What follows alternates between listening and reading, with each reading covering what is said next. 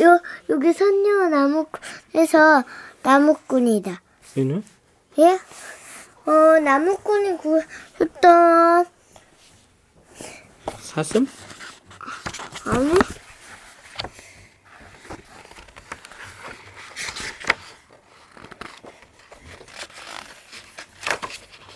노루? 어, 노루. 노루. 얘는? 예? 얘, 얘 잡으려 사람. 사냥꾼. 응. 안녕하세요. 안녕하세요. 저는 이병관. 저는 이준서. 자, 오늘 읽을 책이 제목은 음, 선녀와 나무꾼. 아 그런가요? 자, 재미있는 동화동화 노래부터 시작할까요? 시작. 동화, 동화, 동화. 재미있는 동화 넣어주세요. 오늘 읽을 책은 선녀와 나무꾼입니다. 옛날 옛날 깊고 깊은 산골에 노총각 나무꾼이 홀어머니를 모시고 살았어. 하루는 나무를 한 짐 해놓고 쉬고 앉았는데 자기가 사는 꼴을 생각하니 절로 한숨이 나와. 음, 쪼들리는 살림에 색시도 못 얻는 내 신세가 너무 불쌍하고 처량해. 참한 색시는 언제 얻고 두꺼비 같은 아들은 언제 얻나? 그때 노루 한 마리가 뛰어와 애원을 한단 말이야. 뭐라고 애원했을까? 저 좀 살려주세요. 나무꾼이, 아, 나무꾼이 사냥꾼이 쫓아와요. 나무꾼은 얼른 나무단 속에 노루를 숨겨주었지. 잠시 뒤 사냥꾼이 헐레벌떡 달려와 물었어. 혹시 노루 한 마리 뛰어오지 않았어? 어, 저, 저, 저기, 저기로 갑디다. 나무꾼이 시치미를 뚝 떼고 숲 쪽을 가리켰어. 사냥꾼이 사라지자 노루가 나와 살려준 보답을 하겠대. 아, 보름달이 뜨는 밤이면 산속 연못에서 선녀셋이 목욕을 한답니다. 그때 날개옷 하나를 감추고 옷을 잃은 선녀를 색시로 삼으세요. 아이를 셋을 낳을 때까지 날개옷을 보여주면 절대 안 돼요. 고맙습니다. 노루, 노루가 일러준 대로 보름달이 훤히 뜨기를 기다려 연못으로 가보니 과연 선녀 셋이 내려오네. 나무꾼은 콩닥콩닥 뛰는 가슴을 누르며 선녀가 벗어놓은 날개옷 하나를 감췄어. 이윽고 선녀들이 날개옷을 입고 하늘로 훨훨 날아오르는데 막내 선녀가 발을 통통 구르는 거야. 어, 어쩌지? 내 옷이, 내 옷이 없어. 어, 딱, 딱한 일이 생긴 모양이구려. 왜, 왜 그러시오? 나무꾼이 선녀에게 다가가 떠듬적, 떠듬적 입을 열었어. 선녀는 눈물을 닦으면서 하늘로 올라가지 못하게 되었다고 말했지. 음, 당장 이슬 피할 곳도 없으니 나를 따라오시겠소? 선녀는 어쩔 도리가 없어 나무꾼을 따라갔어. 나무꾼은 선녀를 색시로 삼았어. 장가도 못 가보고 몽달 귀신이 될줄 알았는데 하늘에서 내려온 선녀를 얻다니. 게다가 떡두꺼비 같은 아들까지 둘이나 턱턱 생겨 나무꾼은 세실세실 입이 귀에 걸렸지. 나무꾼과 선녀는 깨가 쏟아지게 참 잘 살았어. 그런데 어느 날 선녀가 옷 이야기를 꺼낸단 말이야. 참 이상하지요. 제 날개옷이 어디로 사라졌을까요? 나무꾼은 속으로 뜨끔했지만 아무 말도 하지 않았어. 그런데 선녀가 날개옷을 꼭 한 번만 봤으면 좋겠다는 거야. 이걸 어쩌누?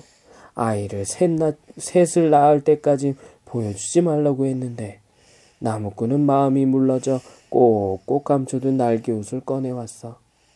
아, 내 옷. 아.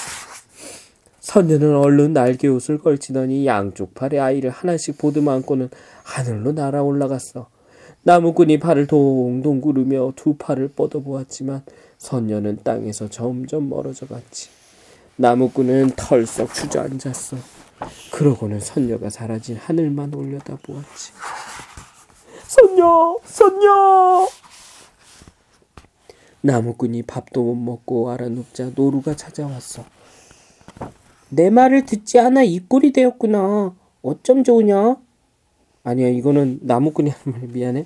네 말을 듣지 않아? 내가 이 꼴이 되었구나. 어쩜 좋으냐? 음, 한 번 더 선녀를 만나게 해드릴게요. 보름달이 뜰 때 하늘에서 두레박이 내려오면 그걸 타고 올라가세요.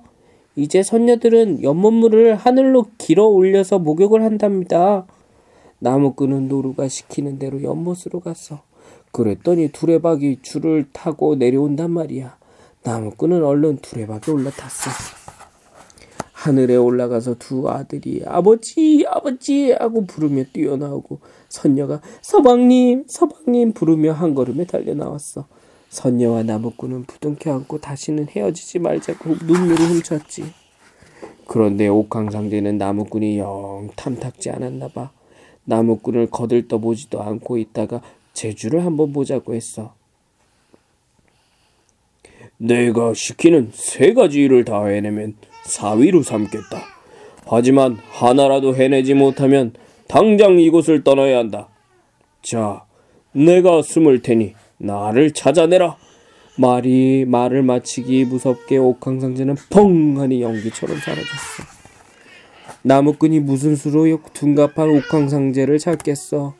땅이 꺼져라 한숨을 쉬고 있는데 선녀가 살짝 와서 일러줘. 서방님, 걱정 말고 닭장으로 가보세요. 나무꾼이 얼른 땅을 아, 나무꾼이 얼른 흙을 파헤치고 있는 수탉에게 가서 넙죽 엎드렸어. 장인어른 왜 여기 계십니까? 군뱅이라도 찾아드릴까요? 그랬더니 옥광상제가 원래 모습으로 돌아오며 떨떠름하게 말했어. 음, 제법이 제법이구나. 음, 그럼 이제 장모를 찾아내라. 그런데 둔갑한 장모를 찾아낼 수가 있어야 말이지. 나무꾼이 멍하니 앉아 있는데 선녀가 살짝 와서 일러줘. 사방님, 걱정 말고 우리 어, 돼지우리에 가보세요. 나무꾼이 얼른 돼지우리로 달려가 납작 엎드렸어. 장모님, 아직도 배가 고프십니까? 그랬더니 장모가 원래 모습으로 돌아왔지. 그걸 보니 옥황상제 마음이 살살 풀리네. 음, 제주가 제법 쓸만하구나. 그럼 이제 내가 쏘는 두 개의 화살을 찾아오너라. 옥황상제가 동쪽으로 하나, 서쪽으로 하나 화살을 쏘았어. 이거 참야 딴났네. 천리 밖으로 쏜 화살을 어떻게 찾아오나? 그때 나무꾼의 두 아들이 새가 되어 번개처럼 화살을 낚아채웠어. 나무꾼이 화살을 갖고 갔더니 옥황 상제가 싱글벙글 웃었어.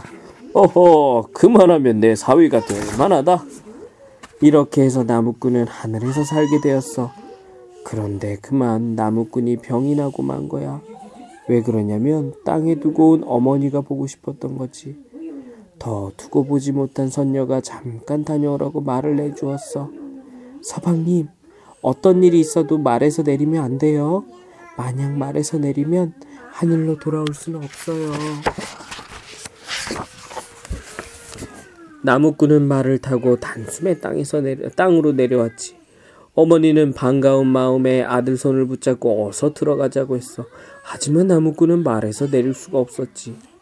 그 얘야, 그럼 팥죽이라도 먹고 가렴. 마침 네가 좋아하는 팥죽을 끓이고 있었단다. 나무꾼은 할 수 없이 말 위에서 팥죽을 먹었어. 그런데 그만 뜨거운 죽을 말 등에 쏟는 바람에 말이 깜짝 놀라 하늘로 솟구쳐 날아올라가 버렸어. 나무꾼은 말 고삐를 놓치면서 말에서 떨어지고 말았지. 말은 저 혼자 하늘로 날아가 버리고 말았어. 나무꾼은 날마다 하늘만 멍하니 바라보다가 마침내 수탉이 되고 말았어. 수탉은 하늘을 향해 목을 길게 빼고 우는데 그게 다 하늘에 있는 색시랑 아이들이 보고 싶어 그러는 거래. 그렇게 목청껏 우는지도 모르겠어. 어, 그래서 그렇게 목청껏 우는지 모르겠어. 하늘에 닿고 싶은 나무꾼의 마음이 그렇게 슬프고 간절한가 봐. 선녀 아들들아 너무 슬프다 그치 예뻐. 진서는 어때? 예뻐. 슬퍼? 응. 어 슬픈데 그냥 슬퍼? 슬퍼. 지금 슬퍼. 진여, 진서가 나무꾼이었으면 마음이 어떻겠냐? 네가 좋아하는 섹시하고 아들들이 하늘에 있고 못 올라가는데. 슬퍼. 알았습니다. 안녕.